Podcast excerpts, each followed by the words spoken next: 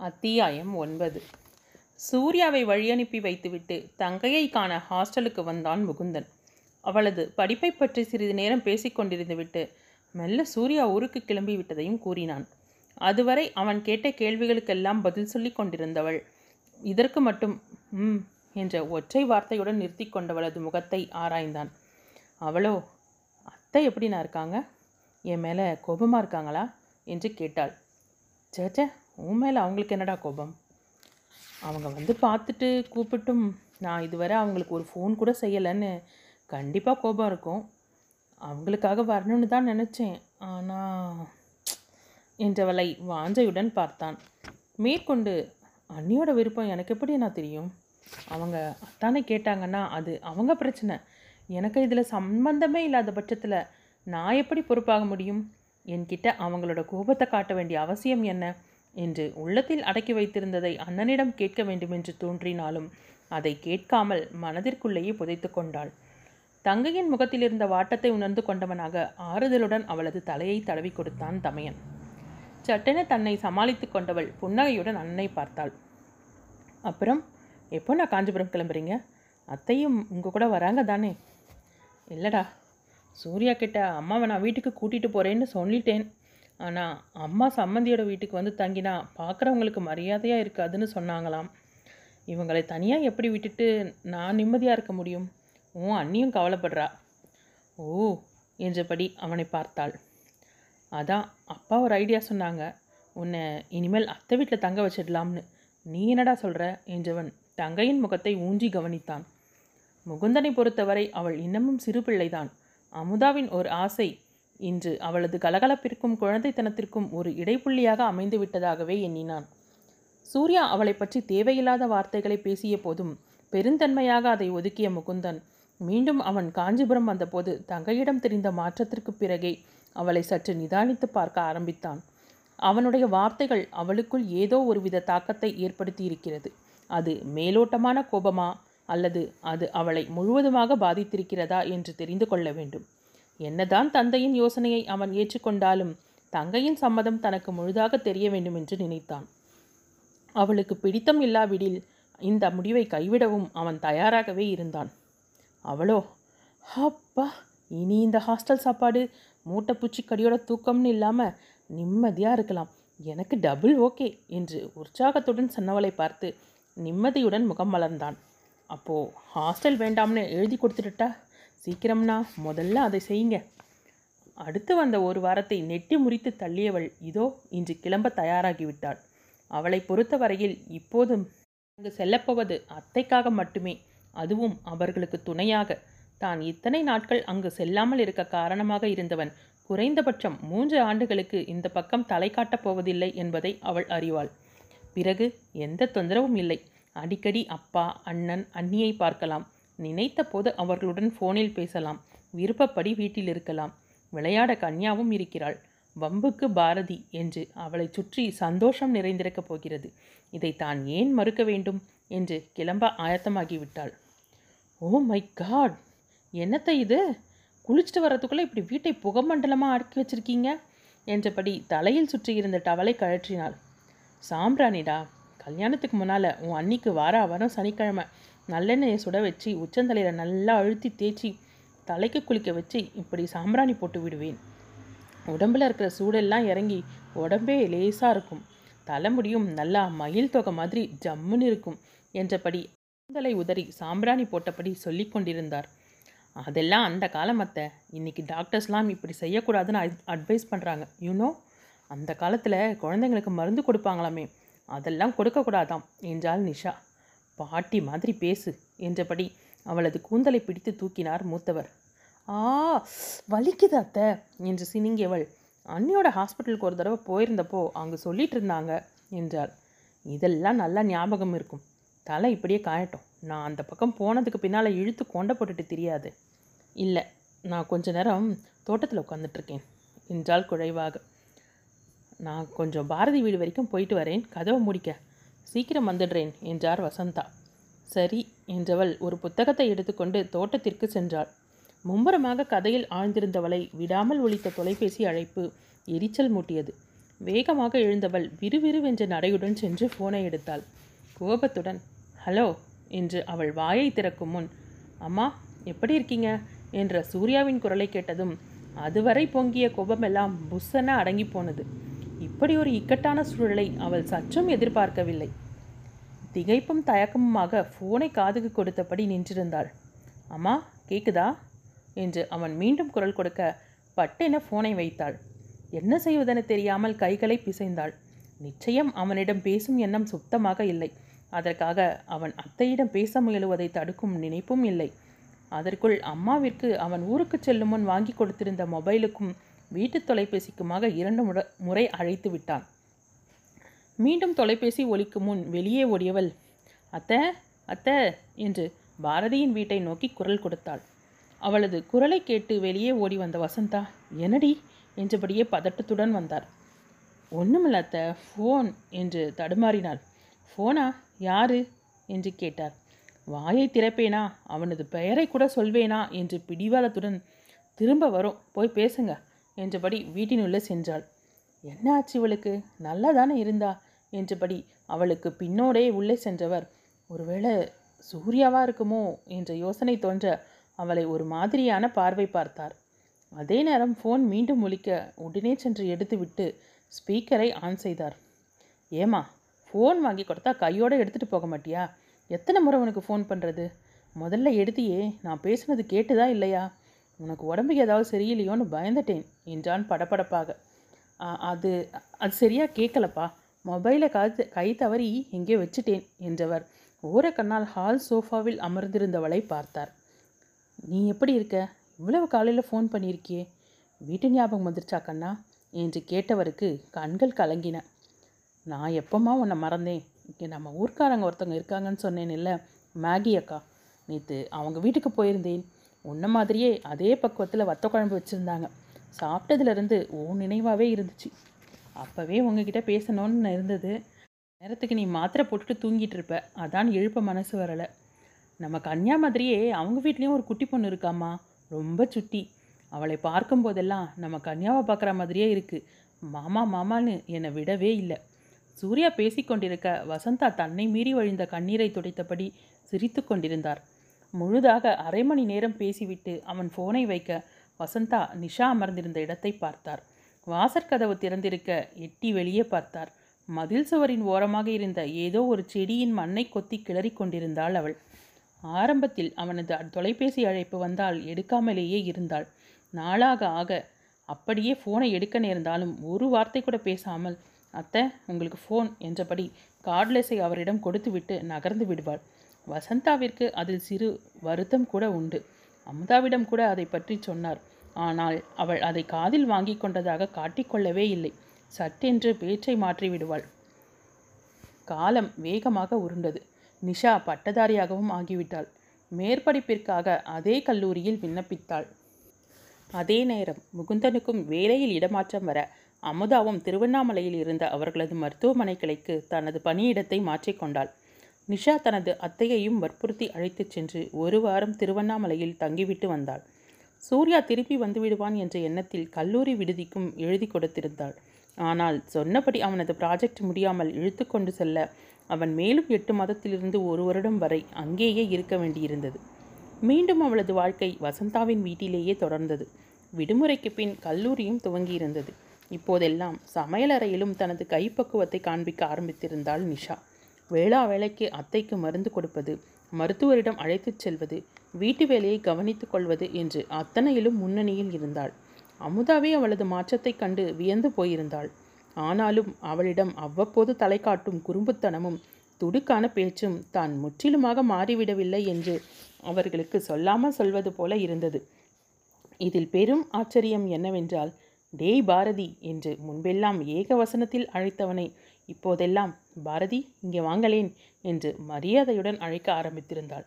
அவன் அடிக்கடி நீ டேய்னு கூப்பிட்டப்ப கூட நான் இத்தனை பயந்ததில்லை. ஆனால் இப்படி மரியாதையாக கூப்பிடும்போது தான் ரொம்ப பயமாக இருக்கு என்று வேண்டுமென்றே அவளை வம்புக்கு இழுப்பான். பழைய நிஷாவாக இருந்திருந்தால் அவளது பதிலே வேறாக இருந்திருக்கும். இவள் பக்குவப்பட்ட நிஷா அல்லவா? அவனது கேலிக்கும் கிண்டலுக்கும் பதிலாக மென்மையான ஒரு புன்னகையை உதிர்த்துவிட்டு நகர்ந்து விடுவாள். நீ இப்படி ஃபார்மலாக இருந்தால் நல்லாவே இல்லை பம்ப்ளி என்பான் அவன் முழுதாக மூன்றரை ஆண்டுகள் கடந்து விட்டன. ஆனால் சூர்யா இடையில் ஒரு முறை கூட இந்தியா வரவில்லை. அவனது ப்ராஜெக்ட் முடிந்த நிலையில் அவர் விரும்பினால் நாடு திரும்பி இருக்கலாம். அதே நேரம் இன்னொரு ப்ராஜெக்டில் சேருவதாக இருந்தாலும் சேர்ந்து கொள்ளலாம் என்றிருக்க அவனும் சம்மதித்து விட்டான். இன்னும் ஒரு மாதத்தில் ஊருக்கு செல்வதற்கு பதிலாக மேலும் நான்கைந்து மாதங்கள் கழித்து செல்வதாக இருக்கும்.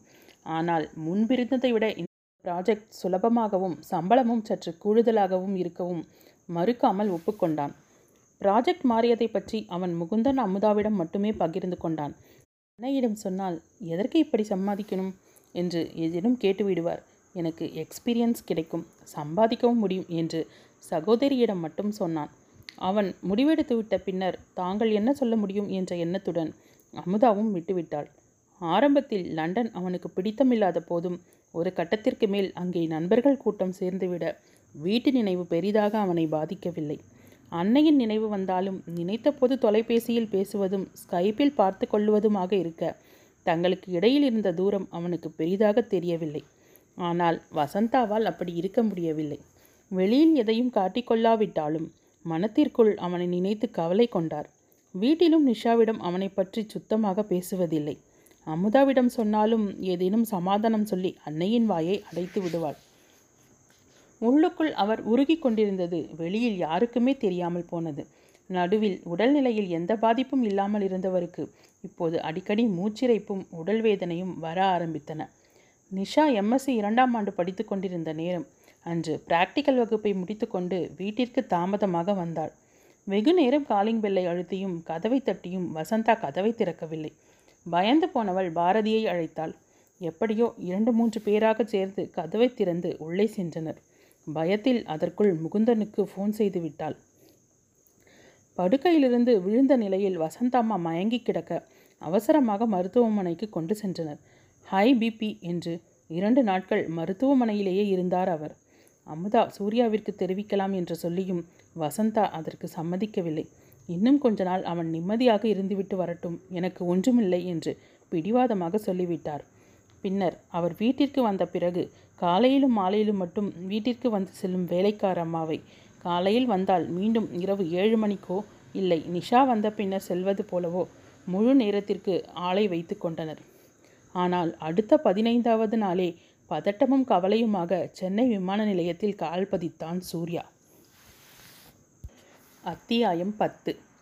லண்டன் ஹீத்ரோ விமான நிலையம். பல்வேறு இன மக்கள் வந்திறங்குவதும் பயணிப்பதற்காகவும் குழுமி இருக்க அந்த இரவு நேரத்திலும் பரபரப்பாக செயல்பட்டு கொண்டிருந்தது.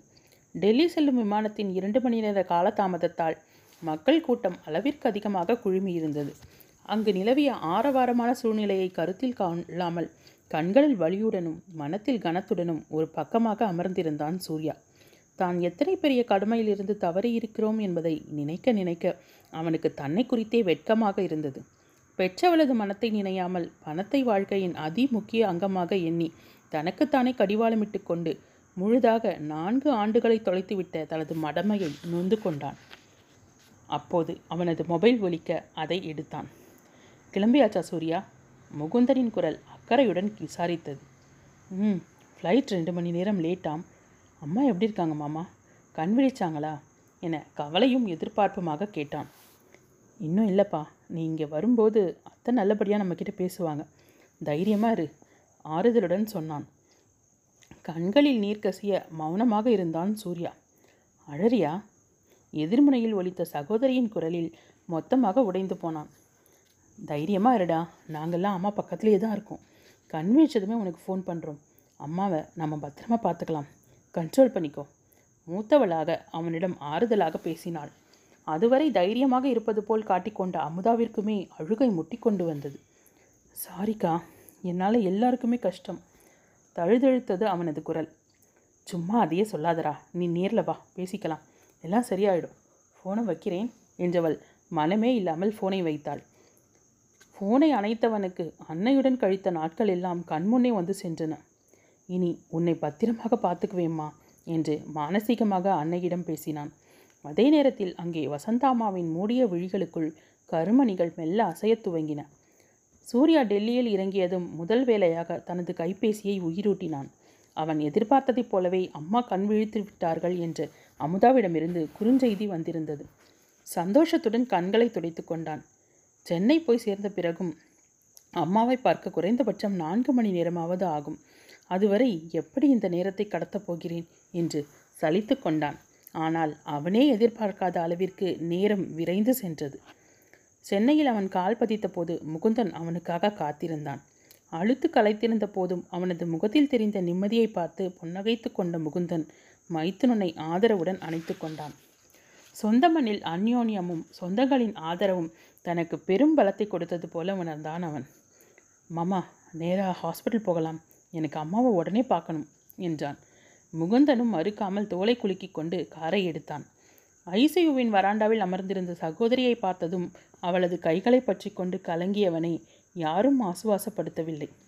முகுந்தன் சற்று தள்ளி சென்று அங்கிருந்த இருக்கையில் அமர்ந்துவிட அமுதா தம்பிக்கு ஆறுதல் சொன்னாள். கதவில் இருந்த கண்ணாடியின் வழியாக அன்னையை பார்த்தான். ஏதேதோ உபகரணங்கள் பொருத்தப்பட்ட மானிட்டரின் வீப் ஒலியும் அதில் தெரிந்த அலைகளையும் கவலையுடன் பார்த்தான். மயக்கம் தெளிஞ்சிடுச்சு தானேக்கா? சந்தேகத்துடன் கேட்டான். ம் அப்சர்வேஷனில் வச்சுருக்காங்க. எதுவும் பிரச்சனை இல்லைன்னா ஈவினிங் ரூமுக்கு ஷிஃப்ட் பண்ணிடுவாங்க. பிரச்சனையா? கலவரத்துடன் கேட்டான். ஒன்றும் இல்லைடா. டாக்டர்ஸ்க்கும் எல்லாம் சரியாக இருக்குன்னு தெரியணும்ல. நீ வீட்டுக்கு போய் ரெஸ்ட் எடு. ஈவினிங் வா ஏன்? அம்மா கண் விழிச்சு என்னை பார்க்கும் வரைக்கும் நான் எங்கேயும் போக மாட்டேன் என்று பிடிவாதமாக சொல்லிவிட்டு அங்கிருந்த இருக்கையில் அமர்ந்தவனை பாசத்துடன் பார்த்தாள் அமுதா. ஓ உங்கள் தம்பி வந்ததோ நான் உங்களுக்கு ரெண்டாம் பட்சமாக போயிட்டேன்ல. அத்தை கண் வச்சுட்டாங்கன்னு ஒரு வார்த்தை எனக்கு சொல்லியிருந்தா நான் வந்து பார்த்துட்டு வந்திருப்பேன்ல. ஊரில் இல்லாத தம்பி என்று கோபத்துடன் சப்தமாக முணுமுணுத்தாள் நிஷா. நாலு வருஷம் எக்கேடாவது கெட்டு தொலைங்கன்னு விட்டுட்டு போனவங்கெல்லாம் நல்லவங்க. கூடவே இருந்த நாமெல்லாம் லூசுங்க என்றவள் சட்டென நிறுத்தினாள். ச்சே இதென்ன நினைப்பு? அப்பப்போ இது வேற என்றவள் எரிச்சலுடன் சோஃபாவில் அமர்ந்தாள். அத்தையின் கண்களில் படாமல் பூனை போல அடிமேல் அடி வைத்து வெளியே சென்ற கன்யா காலிங் பெல்லை விடாமல் அழுத்தினாள். காலையிலிருந்து இது எத்தனையாவது முறை என்று கணக்கே இல்லை. செய்யாதே என்று அன்பாக சொன்னாள். பொறுமையாக பேசினாள். அதட்டியும் ஆகிவிட்டது. ம் கன்யாவா கொக்கா. மீண்டும் அவளது சேட்டை துவங்க. கன்யா என்ன விளையாட்டுது சொன்னா கேட்க மாட்ட. எனக்கு வர்ற கோபத்துக்கு ரெண்டு போட போறேன் பாரு என்று மிரட்டினாள். அத்தை நீங்கள் சொல்வீங்க. ஆனால் செய்ய மாட்டீங்க என்று ஜன்னல் வழியாக எட்டி பார்த்து குரல் கொடுத்த அண்ணன் மகளை மெச்சிக்கொள்ளாமல் இருக்க முடியவில்லை அவளால். மீண்டும் அந்த சுட்டி பெண்ணின் குறும்புத்தனம் வெளிப்பட கன்யா என்று அழைத்தபடி வேகமாக வாயிலை நோக்கி வந்தவளை பார்த்ததும் சிறுமி தோட்டத்திலே நோக்கி ஓடினாள். கதவை திறந்தவள் அவள் பின்னால் செல்ல முயன்ற நேரத்தில் கார் வெளிவாசலில் வந்து நின்றது.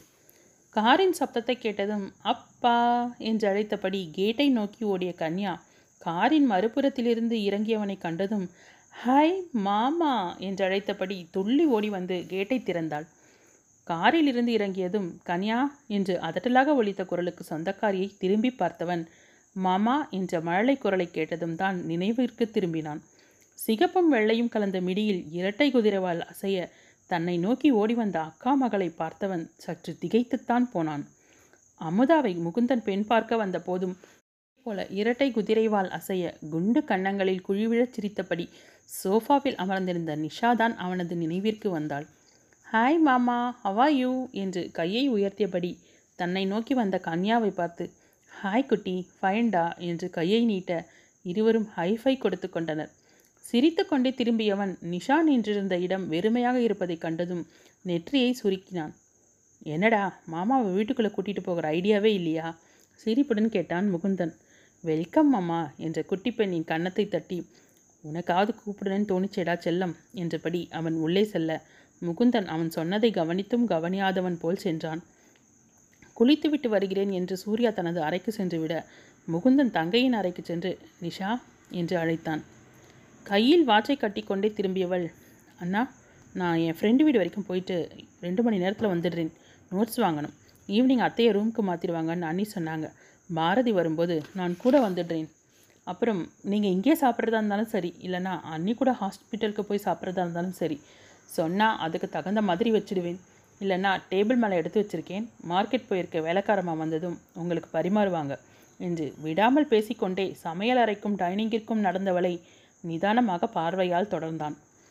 சூர்யாவை சற்று நேரம் ஓய்வெடுக்க சொல்லிவிட்டு தனக்கும் அமுதாவிற்கும் மதிய உணவை எடுத்துச் செல்லலாம் என்று நினைத்தவன் அந்த முடிவை மைத்துனனுக்காக மாற்றிக்கொண்டான். நான் சாப்பிட்டுட்டு அன்னைக்கு எடுத்துகிட்டு போகிறேம்மா நீ சீக்கிரம் வந்துடு.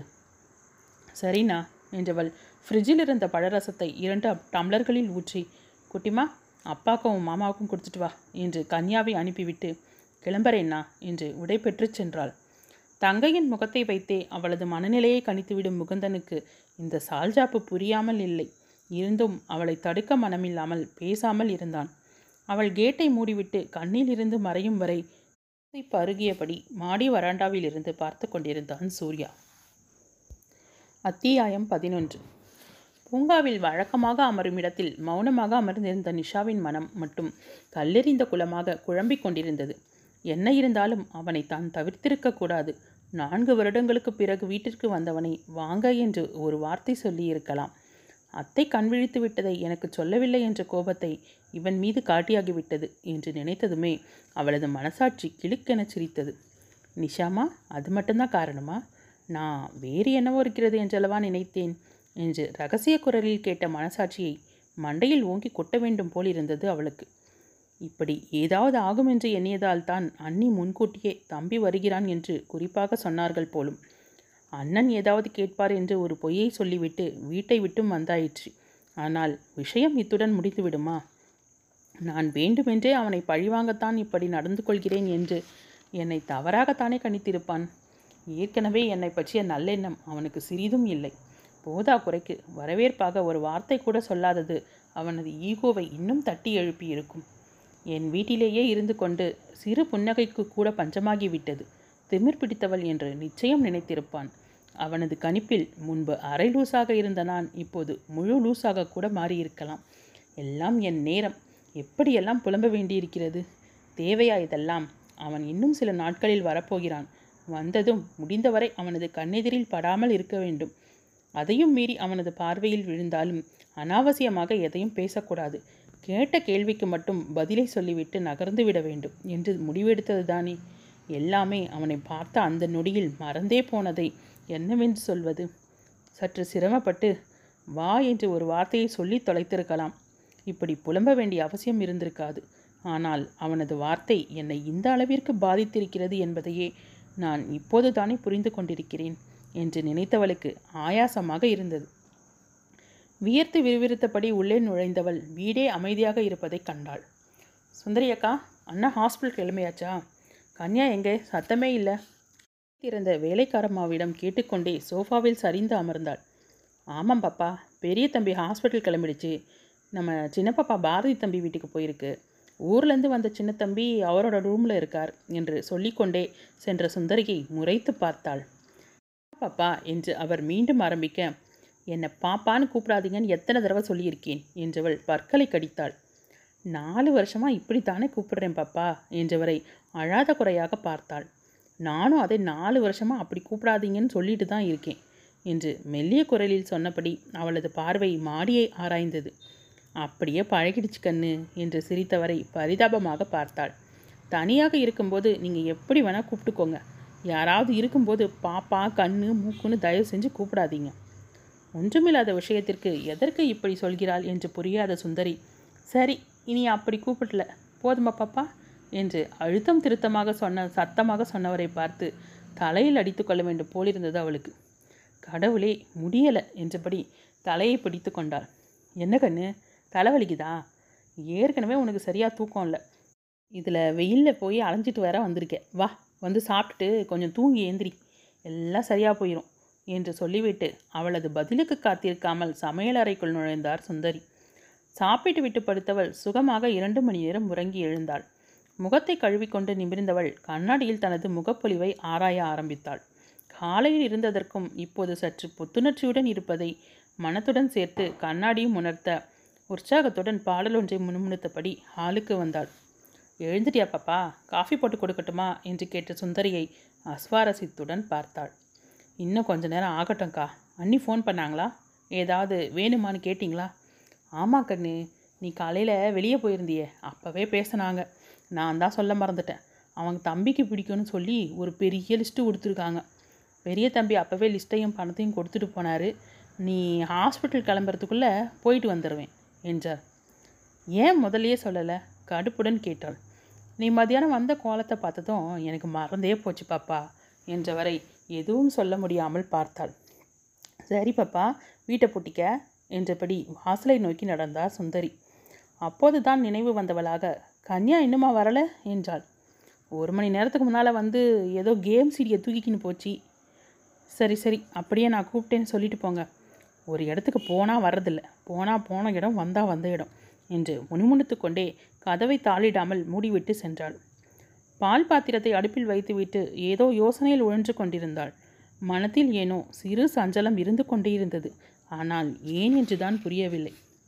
உஸ் என்ற சப்தத்துடன் பால் பொங்க ஆரம்பிக்க சுயநினைவுக்கு வந்தவள் அடுப்பை அணைத்துவிட்டு வழிந்திருந்த பாலை சுத்தம் செய்தாள். கையோடு ஸ்பாஞ்சை அலசிவிட்டு அவள் திரும்பவும் அக்கா கொஞ்சம் என்றபடி நெற்றியை வருடியபடி சூர்யா சமையலறை வாசலில் வந்து நிற்கவும் சரியாக இருந்தது. தனது தமக்கையை எதிர்பார்த்து வந்த சூர்யாவும் அவனை சற்றும் எதிர்பார்க்காத நிஷாவும் சில நொடிகள் இமைக்காமல் ஒருவரையொருவர் பார்த்து கொண்டனர். நெற்றியை சுருக்கியபடி தன்னை கூர்ந்து பார்த்தவனது பார்வையில் அவள் சங்கடத்துடன் நின்றாள். சாரி நான் அக்கான்னு நினச்சி வந்தேன் என்றவன் சொன்ன வேகத்தில் அங்கிருந்து நகர்ந்தான். அதுவரை இழுத்து பிடித்திருந்த வீராப்பெல்லாம் இருந்த இடம் தெரியாமல் எங்கோ ஓடி மறைய ஏதாவது வேணுமா? என்று கேட்டாள். சட்டென நின்றவன் என்னையா கேட்டாய்? என்பது போல ஒரு பார்வையை வீசினான். அவனது வியப்பான பார்வை அவளுக்கு தவிப்பாக இருக்க ஏதாவது வேணுமா? என்று மீண்டும் கேட்டாள். ஆனால் முன்பிருந்த உறுதியான குரல் சற்று ஒடுங்கி இறங்கி ஒலித்தது. கொஞ்சம் காஃபி கிடைக்குமா? என்று அவன் கேட்டதும் தலையை அசைத்தாள். காஃபி கப்பை அவனிடம் நீட்டியவள் தனக்கொரு கப்பை எடுத்துக்கொண்டு ஹாலுக்கு நகர்ந்தாள். அவள் செல்வதையே பார்த்தவன் அமைதியாக காஃபி கப்பை கையில் எடுத்தான். காஃபியுடன் தன் அறைக்கு சென்றால் மரியாதையாக இருக்காது. ஏற்கனவே காலையில் அவனது மூக்கை உடைப்பது போல ஒரு காரியத்தை செய்தாகிவிட்டது. அதற்கே அண்ணியிடம் என்ன வாங்கி கட்டிக்கொள்ள வேண்டுமோ? என்று நினைத்து ஹாலிலேயே அமர்ந்தவளுக்கு இருப்பு கொள்ளவில்லை. கையில் இருந்த ரிமோட் அவளிடம் படாத பாடுபட்டு கொண்டிருந்ததை பார்த்து சிரித்து கொண்டான் சூர்யா. அத்தை என்றபடி தொள்ளி குதித்து வந்த அண்ணன் மகளையும் உடன் வந்த பாரதியையும் கண்டவளுக்கு நிம்மதியாக இருந்தது. வாங்க பாரதி என்றவள் முகத்தை சற்று கடுமையாக வைத்துக்கொண்டு என்ன மேடம் இப்போ தான் வீட்டுக்கு வர்ற வழி தெரிஞ்சுதா? என்று கன்யாவை கேட்டாள். ஏன் அத்தை அதுவும் நம்ம வீடு தானே நான் அங்கே போகக்கூடாதா? நீங்களே இது கேளுங்களேன் பாரதி மாமா. என்று அவனையும் தனக்கு கூட்டாக சேர்த்து கொண்டாள் கன்யா. நீ பொழைச்சிக்குவ தாயே என்று சொல்லி சிரித்துவிட்டு அப்படியே உன்னோட ஜெராக்ஸ் காப்பி நிஷா என்றவனுடன் சேர்ந்து புன்னகைத்தாள். உட்காருங்க பாரதி நான் காஃபி கொண்டு வரேன். நீங்கள் குடிச்சு முடிக்கிறதுக்குள்ளே நான் ரெடியாகி வந்துட்டேன் என்றதும் தாராளமா என தோலை குலுக்கினான் அவன். அத்தை எனக்கும் பால் வேணும். சீடி கேஸை குடைந்து கொண்டிருந்த கன்யா அத்தையின் பின்னோடே சென்றாள். உனக்கு ரெண்டு உத தான் கொடுக்க போகிறேன் என்றபடி சமையல் அறைக்குள் நுழைந்தவர்களை பார்த்த சூர்யாவிற்கு மனத்திற்குள் சிறு ஏக்கம் பரவியது. செல்போனில் என்னவோ படித்து கொண்டிருந்த பாரதி வாடா எப்படி இருக்க? என்று சூர்யாவின் குரலில் நிமிர்ந்து பார்த்தான். நல்லா இருக்கேன்டா நீ எப்படி இருக்க? என்றபடி எழுந்து நண்பனை அணைத்து கொண்டான் பாரதி. நீ தூங்கிட்டு இருப்பேன்னு நினச்சேன். எங்கடா தூங்குறது? கண்ணை மூடினா அம்மாவோட முகம்தான் நினைவுக்கு வருது. இது வரைக்கும் என்னோட சந்தோஷம்தான் முக்கியம்னு இருந்துட்டேன். அம்மாவோட மனசை புரிஞ்சிக்கவே இல்லை. அவங்கள ரொம்ப கஷ்டப்படுத்திட்டேன் என்று வருத்தப்பட்டவன் ரொம்ப தேங்க்ஸ் பாரதி. நீ இல்லைனா எவ்வளவு கஷ்டமாக போயிருக்கும். நினச்சி பார்க்கவே முடியலடா என்று கலங்கவும் அவனை தோளோடு அணைத்து தட்டி கொடுத்தான் பாரதி. நீ எனக்கு தேங்க்ஸ் சொல்கிறத விட நிஷாவுக்கு சொல்கிறது தான் சரியாக இருக்கும். இந்த நாலு வருஷத்தில் அவள் தான் உன் அம்மாவை ஒரு நாள் கூட பிரியாமல் கூடவே இருந்து பார்த்துக்கிட்டா. நீ பேசினதெல்லாம் மனசில் வச்சுட்டு அவள் இங்கே வரவே மாட்டேன்னு சொல்லியிருந்தா அம்மா என்னைக்கும் இந்த நிலைக்கு வந்திருப்பாங்க. அவள் விளையாட்டுத்தனமாக இருந்தாலும் ரொம்ப பொறுப்பான பொண்ணுடா. நீதான் என்று ஆரம்பித்தவன் மேற்கொண்டு சொல்ல வந்ததை சொல்லாமல் பாதியில் நிறுத்தினான். சூர்யாவின் பார்வை சமையலறையில் எதையோ கேட்டு அத்தையை கொஞ்சிக் கொண்டிருந்த கன்யாவையும் மென்குரலில் ஏதோ சொல்லிக் கொண்டிருந்த நிஷாவையும் பார்த்தது. அவனது மனக்கண்ணில் அன்றைய நிஷா வந்து சென்றாள். இப்படித்தான் அவளும் தனது அண்ணியிடம் செல்லம் கொஞ்சிக் கொண்டிருப்பாள். அக்காவின் உருட்டல் மிரட்டல்களை காதில் வாங்கிக் கொள்ளாமல் சுற்றி வருவாள் என்று நினைத்ததில் அவனையும் அறியாமல் மெல்லிய முறுவல் ஒன்றை உதிர்த்தான். அதே நினைவுடன் திரும்பியவன் தன்னையே பார்த்து கொண்டிருந்த நண்பனை பார்த்து சிரித்தபடி எனக்கு கன்யாவை பார்க்கும்போது அப்படியே நிஷாவை பார்க்குறது மாதிரியே இருக்குடா. திரும்ப ஒரு பதினஞ்சு வருஷம் பின்னால் போயிட்டேன் என்றான். வாழ்க்கையில் ஒரு ரீவைண்ட் பட்டன் இருந்தால் நல்லா தான் இருக்கும். நாலு வருஷத்துக்கு முன்னால் போய் எல்லாத்தையும் சரி பண்ணியிருக்கலாம் என்ற பாரதி அதை எந்த அர்த்தத்தில் சொல்கிறான் என்பது புரிய சூர்யா அமைதி காத்தான். தான் இதை சொல்லியிருக்கக்கூடாது என்று தாமதமாக எண்ணிக்கொண்ட பாரதி. சாரிடா என்றான். பரவாயில்லடா அவசரப்பட்டு வார்த்தையை விடக்கூடாதுன்னு நானும் புரிஞ்சுக்கிட்டேன். இதனால் எத்தனை பேருக்கு பாதிப்பு? ஆனால் கண்ணு கெட்டதுக்கு அப்புறம் சூரிய நமஸ்காரங்கிற கதையாக போயிடுச்சுல்ல? என்றான். அதே நேரம் நிஷா காஃபியுடன் அங்கே வர பாரதி நீ காஃபி குடித்து முடிக்கிறதுக்குள்ளே நானும் தயாராகி உங்களோட ஹாஸ்பிட்டலுக்கு வரேன் என்று சொல்லிக்கொண்டே சென்றவனை நெற்றி சுருங்க பார்த்தாள் நிஷா. அத்தியாயம் பன்னிரெண்டு. அதான் நான் பத்திரமா திரும்பி வந்துட்டேனடா. இன்னும் எதுக்கு அழற? பலகீனமான குரலில் கேட்ட வசந்தா நிஷாவின் கையை தேடி பிடித்து கொண்டார். நான் ஒன்றும் அழலை. கண்களில் இருந்து வழிந்த கண்ணீரை அவசரமாக துடைத்து கொண்டே வீராப்புடன் சொன்னாள். சி சின்ன குழந்த மாதிரி. எனக்கு நெஞ்சு வலி வந்தப்போ எவ்வளோ தைரியமாக இருந்து எல்லாத்தையும் செஞ்சியா? இப்போ என்னடானா இப்படி கண்ணை கசக்கிற? பைத்தியம். உள்ளுக்குள்ளே நான் பயந்தது எனக்கு தான் தெரியும். என்ன செஞ்சு என்ன பிரயோஜனம்? உங்களுக்கும் அன்றைக்கி உங்கள் பிள்ளை தானே முக்கியமாக தெரியுதார் நீங்கள் கண் விழிச்சிட்டிங்கன்னு எனக்கு சொல்லவே இல்லை தெரியுமா? ஆற்றமையுடன் மனத்தில் இருந்ததை கொட்டினாள். என்னடி அத்தைக்கிட்ட கோல் மூடிட்டு இருக்கியா? அவங்களே இப்போ தான் கொஞ்சம் பேச ஆரம்பிச்சிருக்காங்க. இதையெல்லாம் வீட்டில் போய் வச்சுக்கக்கூடாதா என்ற அமுதாவின் குரலுக்கு திரும்பாமலேயே அமர்ந்திருந்தாள். நடந்தது தானே சொன்னேன். எங்களுக்கும் அக்கறை இருக்குது அத்தைக்கு இப்போ ஒன்றும் இல்லை இனி அவங்கள எப்படி பார்த்துக்கணும்னு எனக்கு தெரியும். அடேங்கப்பா இருந்த வேலையில் மறந்துட்டேன். அது தப்பா? என்னமோ பெரிய விஷயம் மட்டும். இந்த கூத்தடிக்கிற? என்று வேண்டுமென்றே அவளது கோபத்தை மேலும் கிளறிவிட்டாள் அமுதா. லேசாக திரும்பி தனது அண்ணியை பார்த்தவள் அவங்க ஏன் அத்தை அவங்கள பற்றி நான் தெரிஞ்சுக்க கூடாதா? என்று கேட்டால் காட்டமாக. எனக்கு அம்மாங்கிறதால தான் உனக்கு அத்தை ஞாபகம் வச்சுக்க என்று பதிலுக்கு பதில் பேசிக்கொண்டிருந்தாள் அமுதா. இப்போதும் நிஷாவுக்கு கோபம் தலைக்கேறியது. ஆஹா தெரியுமே. நாலு வருஷம் பெத்த அம்மாவை பார்க்க வராத உங்கள் தம்பிக்கும் அம்மாவை என் பொறுப்பில் விட்டுட்டு மாதத்துக்கு ஒரு நாள் வந்து ஒப்புக்கு பார்த்துட்டு போகிற உங்களுக்கும் இருக்கும் உரிமையை விட எனக்கு நிறையவே இருக்குது சொல்லிக்கொண்டே எழுந்து திரும்பியவள் திகைத்து போனாள். அவளுக்கு நேர் பின்னால் இருந்த சோஃபாவில் கைகளை கட்டியபடி அமர்ந்திருந்த சூர்யா அவளையே பார்த்து கொண்டிருந்தான். அதே வேகத்தில் திரும்பியவள் அங்கிருந்த தடுப்புக்கு பின்னால் சென்று நின்று கொண்டு தலையிலேயே அடித்து கொண்டாள். கடவுளே உனக்கு கொஞ்சம் கூட இறக்கமே இல்லையா? நீ அந்த சிடுமுஞ்சிக்கிட்ட மாட்டி விடுறதையே வேலையாக வச்சிருக்கியே. உனக்கே நல்லா இருக்கா? இந்த வருஷம் பிள்ளையார் சதுர்த்திக்கு உனக்கு மோதகம் கட்டு என்று மானசீக கடவுளான பிள்ளையாரிடம் சண்டை போட்டு கொண்டிருந்தாள். அவளது செயலை கண்ட அமுதா தனது அன்னையை பார்த்து சிரிக்க சூர்யாவும் சிரித்து கொண்டான். சற்று நேரத்திற்கு முன்பு கண்களை துடைத்துக்கொண்டே நிஷா தனது அன்னையிடம் பேசிக்கொண்டிருக்கும் போதே உள்ளே வந்தவன். அமுதாவிடம் பேசாதே என்பது போல் சைகை செய்துவிட்டு அவளுக்கு பின்னால் சென்று அமர்ந்தான்.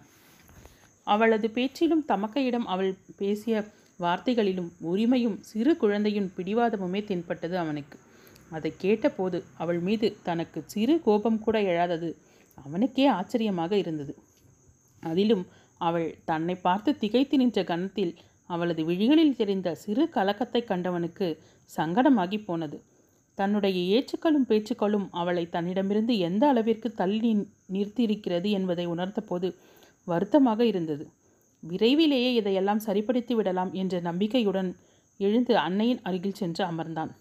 தலையில் நங் நங்கென்று அடித்து கொண்டவளது தோளில் ஏய் என்னாச்சு? என்று தட்டினாள் அமுதா. சும்மா அந்த என் வாயை கிளறிவிட்டு ஒரு சின்ன பொண்ணை இப்படி பழி வாங்கிட்டீங்களே என் பாவம் உங்களை சும்மா விடாத நீ என்றவளது முகத்தை பார்க்க பார்க்க அமுதாவிற்கு சிரிப்பாக வந்தது. ஹே அவனே எல்லாத்தையும் கேட்டுட்டு சும்மா தானே இருக்கான். இதே பழைய சூர்யாவாக இருந்தா நீ என்ன ஆகியிருப்ப? என்றால் கேள்வியாக. சிரிக்காதீங்க அண்ணி. ஹாஸ்பிட்டல்னு சும்மா இருந்திருக்கலாம். காலையிலேயே அவர் வந்தப்போ நான் வாங்கன்னு ஒரு வார்த்தை கூட சொல்லலை. அதுவே மனசுக்கு ஒரு மாதிரி இருக்குது இப்போது இது வேற. என் வாயும் சும்மா இருக்கிறதில்ல. நானும் வாயை அடை அடக்கணும் அண்ணி என்ற நாத்தனாரை ஆதூரத்துடன் பார்த்தாள். கூர்மையான பார்வையை அவள் மீது செலுத்தியவள் உன்கிட்ட பேசிட்டு இருந்தா எந்த கவலையாக இருந்தாலும் மறக்க வச்சிடுற. முறுவலுடன் அவளது தலையை தடவினாள். அத்தனை நேரம் சகஜமாக பேசிக்கொண்டிருந்தவள் அரைலூஸ் எல்லாம் அப்படித்தான் இருக்கும் என்று மனத்திற்குள் நினைத்து கொண்ட நொடியில் முகத்தில் இருந்த மலர்ச்சி மறைந்து போனது. தனக்கு ஏன் இப்படியெல்லாம் தோன்றுகிறது? அதுவும் இவனை பார்த்த நொடியிலிருந்து தான் இந்த நினைப்பு அதிகமாக தோன்றுகிறது. இது நல்லதற்கல்ல என்று தனக்குத்தானே சொல்லிக்கொண்டாள் அண்ணி நான் கொஞ்சம் கேண்டீன் வரைக்கும் போயிட்டு வந்துடுறேன். என்றவள். அமுதாவின் பதிலுக்கு காத்திருக்காமல் விறுவிறு என்று நடந்தாள். சட்டென அனிச்சமலராக வாடிய அவளது முகத்தை பார்த்ததால் அமுதாள் குழம்ப அத்தனை நேரம் இருந்த உற்சாகத்தை தொலைத்தவளாக அறையிலிருந்து வெளியேறியவளை எதுவும் புரியாமல் பார்த்தான் சூர்யா. வசந்தாவின் ஆன்ஜியோ ரிப்போர்ட் வந்துவிட்டிருந்தது. இப்போதைக்கு எந்த பிரச்சனையும் இல்லை. பதினைந்து நாட்களுக்கு பிறகு வீட்டிற்கு சென்று விடலாம் என்ற மருத்துவரின் வார்த்தையை கேட்ட பின்பே அனைவருக்கும் நிம்மதியாக இருந்தது. சூர்யா சென்னை வந்து இரண்டு நாட்களுக்கு பிறகு முகுந்தன் திருவண்ணாமலைக்கு கிளம்ப தானும் பள்ளிக்கூடத்திற்கு செல்ல வேண்டுமென்று கன்யாவும் தந்தையுடன் கிளம்பினாள். போனா போகட்டும் கன்யா அம்மா மெடிக்கல் ரிப்போர்ட் வாங்கி கொடுத்துக்கிறேன் என்று அமுதாவிடம் நோமா எக்ஸாம் வரப்போகுது லீவ் போடக்கூடாது. அப்பாவையும் தாத்தாவையும் நான் பார்த்துக்கிறேன். ஃப்ரைடே ஆனதும் இங்கே வந்துடுறேன் ஓகே என்று பெரிய மனுஷியாக பேசிவிட்டு தந்தையுடன் கிளம்பினாள் மகள். அமுதாவிற்கே மகளின் சமர்த்தை பார்த்து பெருமையாக இருந்தது. முழுதாக ஒரு வாரம் கல்லூரிக்கு செல்லாமல் உறங்கும் நேரம் தவிர்த்து மற்ற நேரங்களில் வசந்தாவுடனேயே இருந்தாள் நிஷா. இன்னும் இரண்டு மாதத்தில் உனக்குத்தான் ஃபைனல் செமஸ்டர் வருது. நீ காலேஜுக்கு போ என்று அமுதாவும் சொன்னாள். ஒன்றும் பிரச்சனை இல்லை நீ எனக்கு ஃபுல் அட்டெண்டன்ஸ் இருக்குது அதோட சிலபஸை நானும் கவர் பண்ணிட்டேன் என்று கூறிவிட்டு பிடிவாதமாக அத்தையுடனேயே இருந்தாள். வேளா வேலைக்கு மருந்து கொடுப்பதிலிருந்து என்ன சாப்பிட வேண்டும் எப்படி சாப்பிட வேண்டும் என்று டாக்டரிடம் கேட்டு அதன்படியே செய்தாள். வசந்தாவிற்கும் அமுதாவிடம் சரிப்பட்டு வருவதில்லை. அது வேண்டாம் இது வேண்டாம் சாப்பிட பிடிக்கவில்லை என்று மகளிடம் சொன்னால் ஒரு நேரம் இயல்பாக இருப்பவள் சமயங்களில் சட்டென்று ஏதாவது பேசிவிடுவாள். ஆனால் நிஷா ஏதாவது சொல்லியோ வற்புறுத்தியோ சாப்பிட வைத்து விடுவாள். கல்லூரியில் நடக்கும் கதைகளை அவள் பாவனையுடன் விவரித்துச் சொல்வது வசந்தாவிற்கு பிடித்தமான ஒன்று. கணவனையும் மகளையும் விட்டுவிட்டு இங்கே இருக்கும் அமுதாவின் மனம் ஒரு நேரம் இல்லாவிட்டாலும் ஒரு நேரம் சற்று தோய்ந்து போவதை அறிந்திருந்தாள் நிஷா. பெரும்பாலும் அந்த நேரங்களில் வசந்தாவை கவனித்து கொள்ளும் பொறுப்பை தன் கையில் எடுத்துக்கொள்வாள் முகுந்தனுக்கோ கன்யாவிற்கோ ஃபோன் செய்து பெயருக்கு பேசிவிட்டு அமுதாவிடம் கொடுத்துவிட்டு சென்று விடுவாள். அன்னியிடம் உரிமையுடன் சண்டை போடுபவள் அத்தையிடம் சலுகையுடன் செல்லம் கொஞ்சுவாள். அவள் இருக்கும் இடத்தில் சிரிப்பிற்கும் கலகலப்பிற்கும் பஞ்சமில்லாமல் இருக்கும். அனைவரின் தேவையையும் சொல்லாமலேயே அறிந்து புரிந்து நடந்து கொள்பவளுக்கு இந்த பதினைந்து நாட்களுக்கு பிறகும் சூர்யாவிடம் பேசிய வார்த்தைகள் விரல் விட்டு எண்ணிவிடும் அளவிலேயே இருந்தன. வசந்தா வீட்டிற்கு வரும் வரை அலுவலக விடுப்பில் இருந்தவன் தனது பணிக்கு செல்ல ஆரம்பித்தான். அன்னையின் உடல் நலனை க மனத்தில் இருத்தி தான் வரவேண்டிய காலத்திற்கு இரண்டு மாதம் முன்னதாகவே அவன் வந்துவிட்டிருந்தான். தனக்காக உதவி செய்த நண்பனுக்கும் அலுவலக உயர் அதிகாரிக்கும் நன்றியை தெரிவித்து கடிதம் ஒன்றை எழுதினான். இத்தனை நாட்களுக்கு பிறகு அதை தனது தமக்கையிடமும் பகிர்ந்து கொண்டான். அன்று சனிக்கிழமை முகுந்தன் தனது தந்தையையும் மகளையும் அழைத்து கொண்டு சென்னை வந்திருந்தான். வசந்தாவை மெல்ல நடத்தி அழைத்து வந்தவள் டைனிங் டேபிளில் அமர வைத்துவிட்டு தானும் அவர் அருகில் அமர்ந்தாள். கோதுமை ரவை கஞ்சியை கொஞ்சமாக மிளகு சீரகத்தோளும் உப்பும் கலந்து பதமான சூட்டில் கிண்ணத்தில் ஊற்றி வசந்தாவின் எதிரில் வைத்தாள். நிஷா நீயும் அப்படியே சாப்பிட்டுடு. அப்புறம் போய் எழுத வேண்டியதை எழுது. எனக்கும் வேலை முடியும். என்றாள் அமுதா. சரிங்க அண்ணி என்றபடி ஒரு தட்டில் இரண்டு சப்பாத்திகளை வைத்துக்கொண்டு அமர்ந்தாள். சூர்யா எங்கம்மா? என்று கேட்டார் சிவராமன். ஏதோ ஆஃபீஸ் காலில் இருக்காமாம்மா. நீங்கள் சாப்பிடுங்க வந்துடுவான் அமுதா சொல்லி கொண்டிருக்கும் போதே டைனிங் ஹாலுக்குள் நுழைந்த சூர்யா இயல்பாக நிஷாவின் அருகில் இருந்த இருக்கையில் அமர்ந்தான். அதுவரை சகஜமாக இருந்தவள் அவனது அருகாமையில் தவித்து போனாள். வாயை மூடாமல் கன்யாவுடன் பேசிக்கொண்டிருந்தவளுக்கு வாயை திறக்கவே பயமாக இருந்தது. சிவராமனிடம் பேசிக்கொண்டே டம்ளரை எடுத்தவனது கரம். லேசாக அவள் மீது உரசிவிட சட்டென எழுந்து விட்டாள் அத்தை லேப்டாப்பை ஷட் டவுன் பண்ணாமல் வந்துட்டேன்னு நினைக்கிறேன். போய் பார்த்துட்டு வந்துடுறேன் என்று தட்டை தூக்கி கொண்டு சமையலறைக்கு சென்றாள். பேச்சு சுவாரஸ்யத்தில் அவள் மீது தனது கரம் உரசியதை உணராத சூர்யாவிற்கு அவள் இப்படி திடுதிப்பென எழுந்து செல்வதைக் கண்டதும் உள்ளுக்குள் கோபம் கலன்றது. தான் அவளுக்கு அருகில் அமர்வதை கூட அவளால் பொறுத்து கொள்ள முடியவில்லையா? எரிச்சலும் கோபமும் மனத்தில் சூழ கடுகடுவென்று வந்தது அவனுக்கு. சாப்பிட்டேன் பேர் வழி என்று இரண்டு சப்பாத்தியை உள்ளே தள்ளிவிட்டு வேகமாக தனது அறைக்கு சென்று விட்டான். இருவரது செய்கையையும் கண்ட பெரியவர்களுக்கு நடந்தது தெரியாத போதும் அவர்களுக்கு இடையில் இருக்கும் மனக்கசப்பை அறியாமல் இல்லை. முகுந்தவனும் நிஷாவின் போக்கில் சற்று அதிருப்தியாகத்தான் இருந்தான். அதிலும் இன்று அவள் தேவையில்லாமல் சூர்யாவை சீண்டு விட்டுவிட்டாள் என்று நினைத்தான். இனியும் அவளை இங்கே விட்டு வைத்தால் பிரச்சனை நிச்சயம் பெரிதாகும் என்று எண்ணியவன் அடுத்து செய்ய வேண்டியதை பற்றி யோசிக்க ஆரம்பித்தான். அத்தியாயம் பதிமூன்று. இப்படி திடீர்னு முடிவெடுத்தா எப்படி? புரியாமல் கேட்டால் அமுதா. எல்லாமே திடீர்னு தானே நடக்குது என்ற கணவனை அதிருப்தியுடன் பார்த்தாள். பதில் சொல்லாமல் என்ற மனைவியை கூர்ந்து நோக்கியவன் இப்போ நான் எடுத்திருக்கிற முடிவு தான் சரி. நிஷாவை இதுக்கு மேலே இங்கே தங்க வைக்கிறதுல எனக்கு சம்மதம் இல்லை என்று உறுதியாக சொன்னான். நீண்ட பெருமூச்சுடன் தலையணையை தட்டி போட்டவள் சப்போஸ் சப்போஸ் என்ன? ரெண்டு மாதத்துக்காக எந்த காலேஜ் ஹாஸ்டலில் இடம் கொடுப்பாங்க? அப்படி கேட்டும் கிடைக்கலனா? கேள்வியுடன் நிறுத்தினாள். முதல்ல இந்த பதில் கேள்வி கேட்கறத நிறுத்து. நிஷா கிட்ட பேசி ஆகிற வேலையை பார். எல்லாத்துக்கும் ஒரு ஆல்டர்னேட்டிவ் கண்டிப்பாக இருக்கும் என்றவன் விட்டத்தை பார்த்தபடி படுத்து விட்டான். அமுதாவிற்கு சிறிதும் உறக்கம் வரவில்லை. சற்று நேரம் புரண்டு புரண்டு படுத்து பார்த்தாள். அறைக்குள்ளேயே நடந்தும் பார்த்தாள். எதற்கும் பலன் இல்லை. கதவை திறந்து கொண்டு பால்கனியில் வந்து நின்றாள். சூர்யாவின் அறையில் விளக்கு எரிந்து கொண்டிருக்க அவனும் பால்கனியில் அமர்ந்திருப்பதை கண்டாள். மடியில் இருந்த லேப்டாப்பின் ஒளியில் அவனது முகத்தில் தெரிந்த சிந்தனையை அமுதாவால் கவனிக்க முடிந்தது. ஊரிலிருந்து வந்ததிலிருந்தே அவனை கவனித்து கொண்டு தான் இருக்கிறாள். முன்பிருந்த வேகமெல்லாம் மாறி நிதானமாகவே இருக்கிறான். எதற்கெடுத்தாலும் எரிந்து விழும் குணம் கூட இத்தனை நாட்களாக தலை காட்டவில்லை. அது மட்டுமா? நிஷாவை அவன் பார்க்கும் பார்வையில் இருந்த மாறுதலை சிறு குழந்தை கூட அழகாக எடுத்துச் சொல்லிவிடும். அந்த அளவிற்கு எல்லாவற்றிலும் மாறியிருந்தான். கடைசியாக அவன் நிஷாவை பேசிய பிறகு அவர்களது திருமணத்தை பற்றி அமுதா கனவில் கூட நினைத்து பார்க்கவில்லை. அவனது மாற்றம் தந்த தைரியமோ என்னவோ இரண்டு மூன்று நாட்களாக அடிமனத்தில் புதைந்திருந்த அந்த ஆசை மெல்ல தலை காட்ட ஆரம்பித்திருந்தது. நேரம் பார்த்து மெதுவாக பேசி அவனது மனத்தில் இருக்கும் எண்ணத்தை தெரிந்து கொண்டால் போதும். நிஷாவை எப்படியும் பேசி சரி கட்டிவிடலாம் என்றுதான் நினைத்தாள். ஆனால் எல்லாமே இன்றைக்கு தலைகீழாக மாறிவிட்டது. இப்போது இருக்கும் நிலையில் நிஷாவை சமாளிப்பதே முடியுமா என்று தெரியாத பட்சத்தில் முகுந்தனை சம்மதிக்க வைப்பது இன்னும் பெரும்பாடாக இருக்கும் என்று நினைத்து கொண்டாள். குழப்பத்திற்கு மேல் குழப்பம் ஏறிக்கொண்டே போக கதவை மூடிவிட்டு திரும்பினாள். கட்டிலில் அமர்ந்திருந்த கணவனை கண்டதும் ஒரு கணம் திடுக்கிட்டு போனாள். தூங்கலையா? நீ தூங்காமல் என்ன யோசிச்சுட்ருக்க தூக்கம் வரல. ஒரே குழப்பமாக இருக்குது என்றபடி கணவனின் தோளில் சாய்ந்து கொண்டாள். உனக்கு வந்திருக்கிறது தேவையில்லாத குழப்பம். உனக்கு நான் சொல்லணும்னு இல்லை. நடக்கவே போகிறதில்லைங்கிற விஷயத்தை பற்றி நினைக்காம இருக்கிறது தான் நல்லது. எல்லாத்தையும் மூட்டை கட்டி தூர போட்டுட்டு தூங்கப்பாரு இது வரைக்கும் பெறாத மகளுக்கு அம்மாவாக இருந்த. நீ வளர்த்த பொண்ணு உன்னாலேயே திரும்ப காயப்படுறத விரும்ப மாட்டேன்னு நினைக்கிறேன் என்றான். சட்டென நிமிர்ந்த அமுதா என்ன இப்படி பேசுகிறீங்க நான் என்றவளை கை நீட்டி மறித்தான்.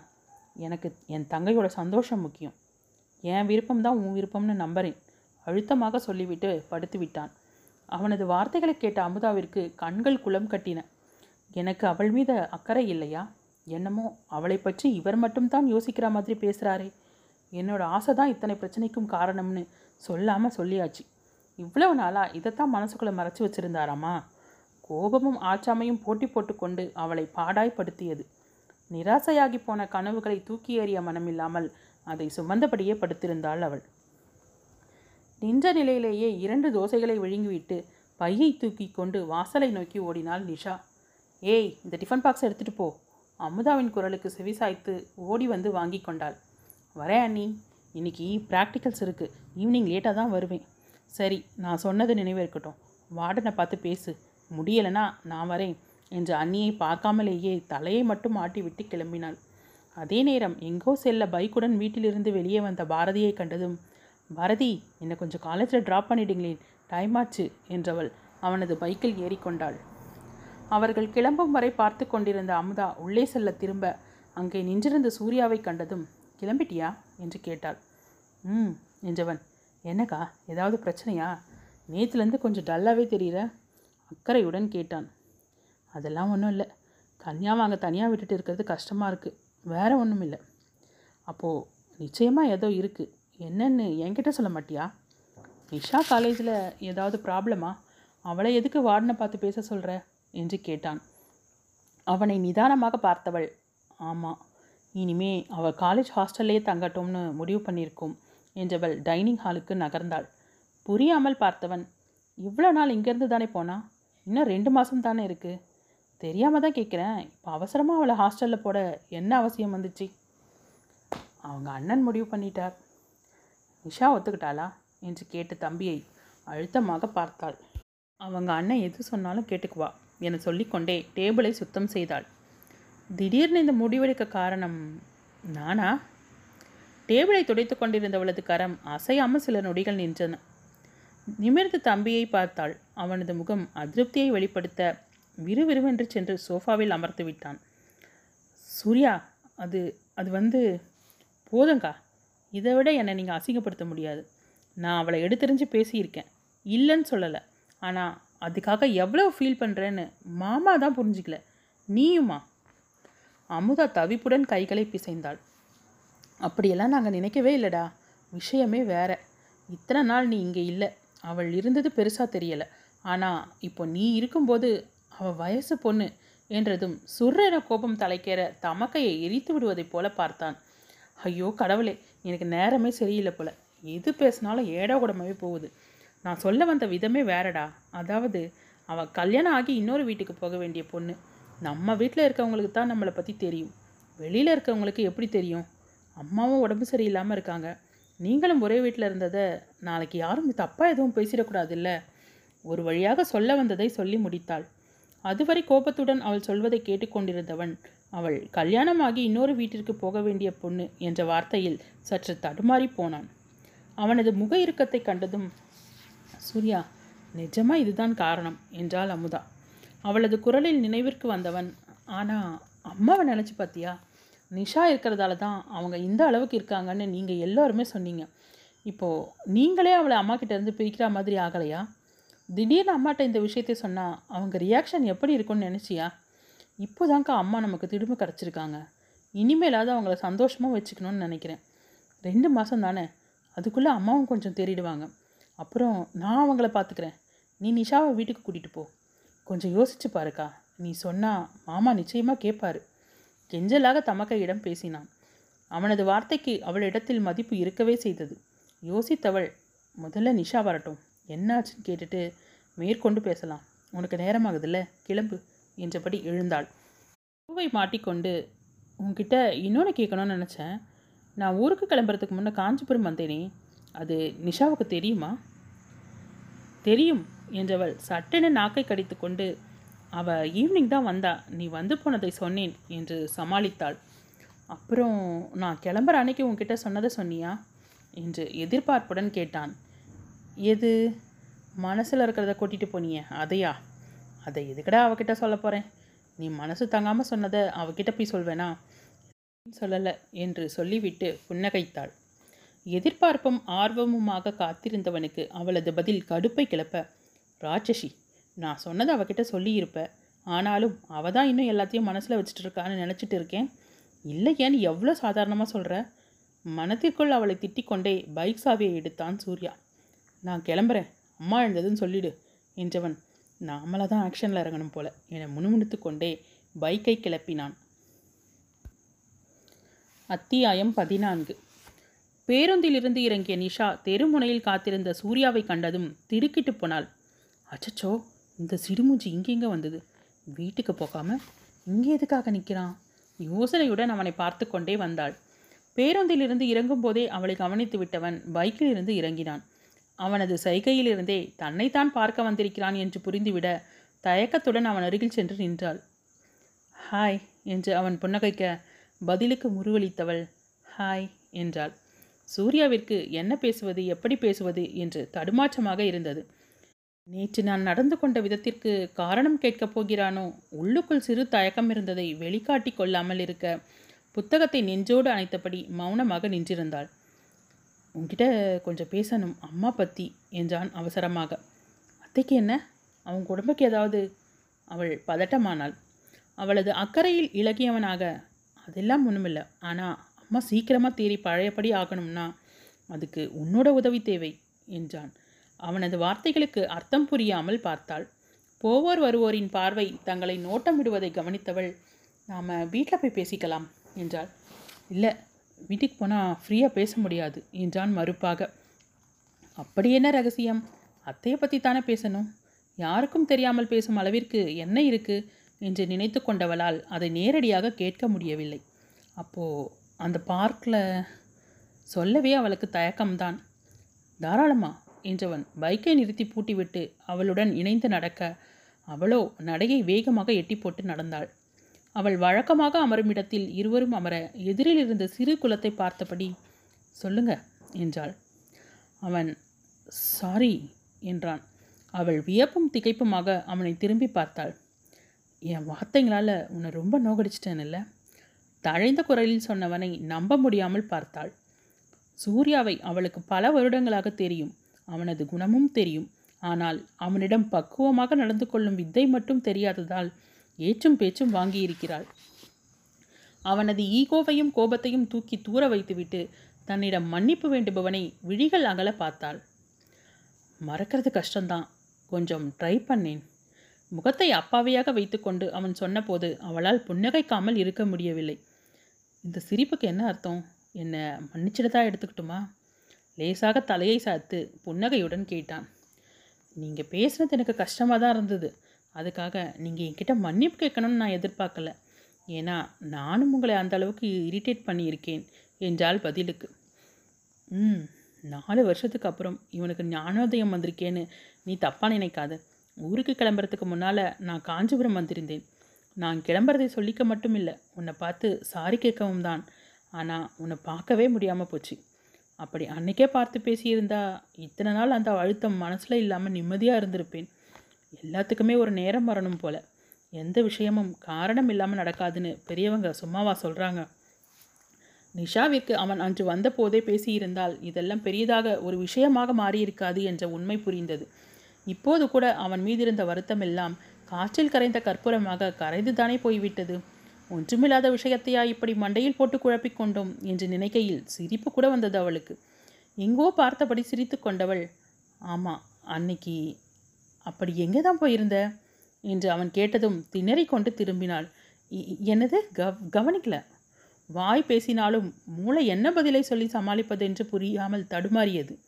அன்னைக்கு எங்கே போயிருந்தேன்னு கேட்டேன். அது லைப்ரரிக்கு போயிருந்தேன்.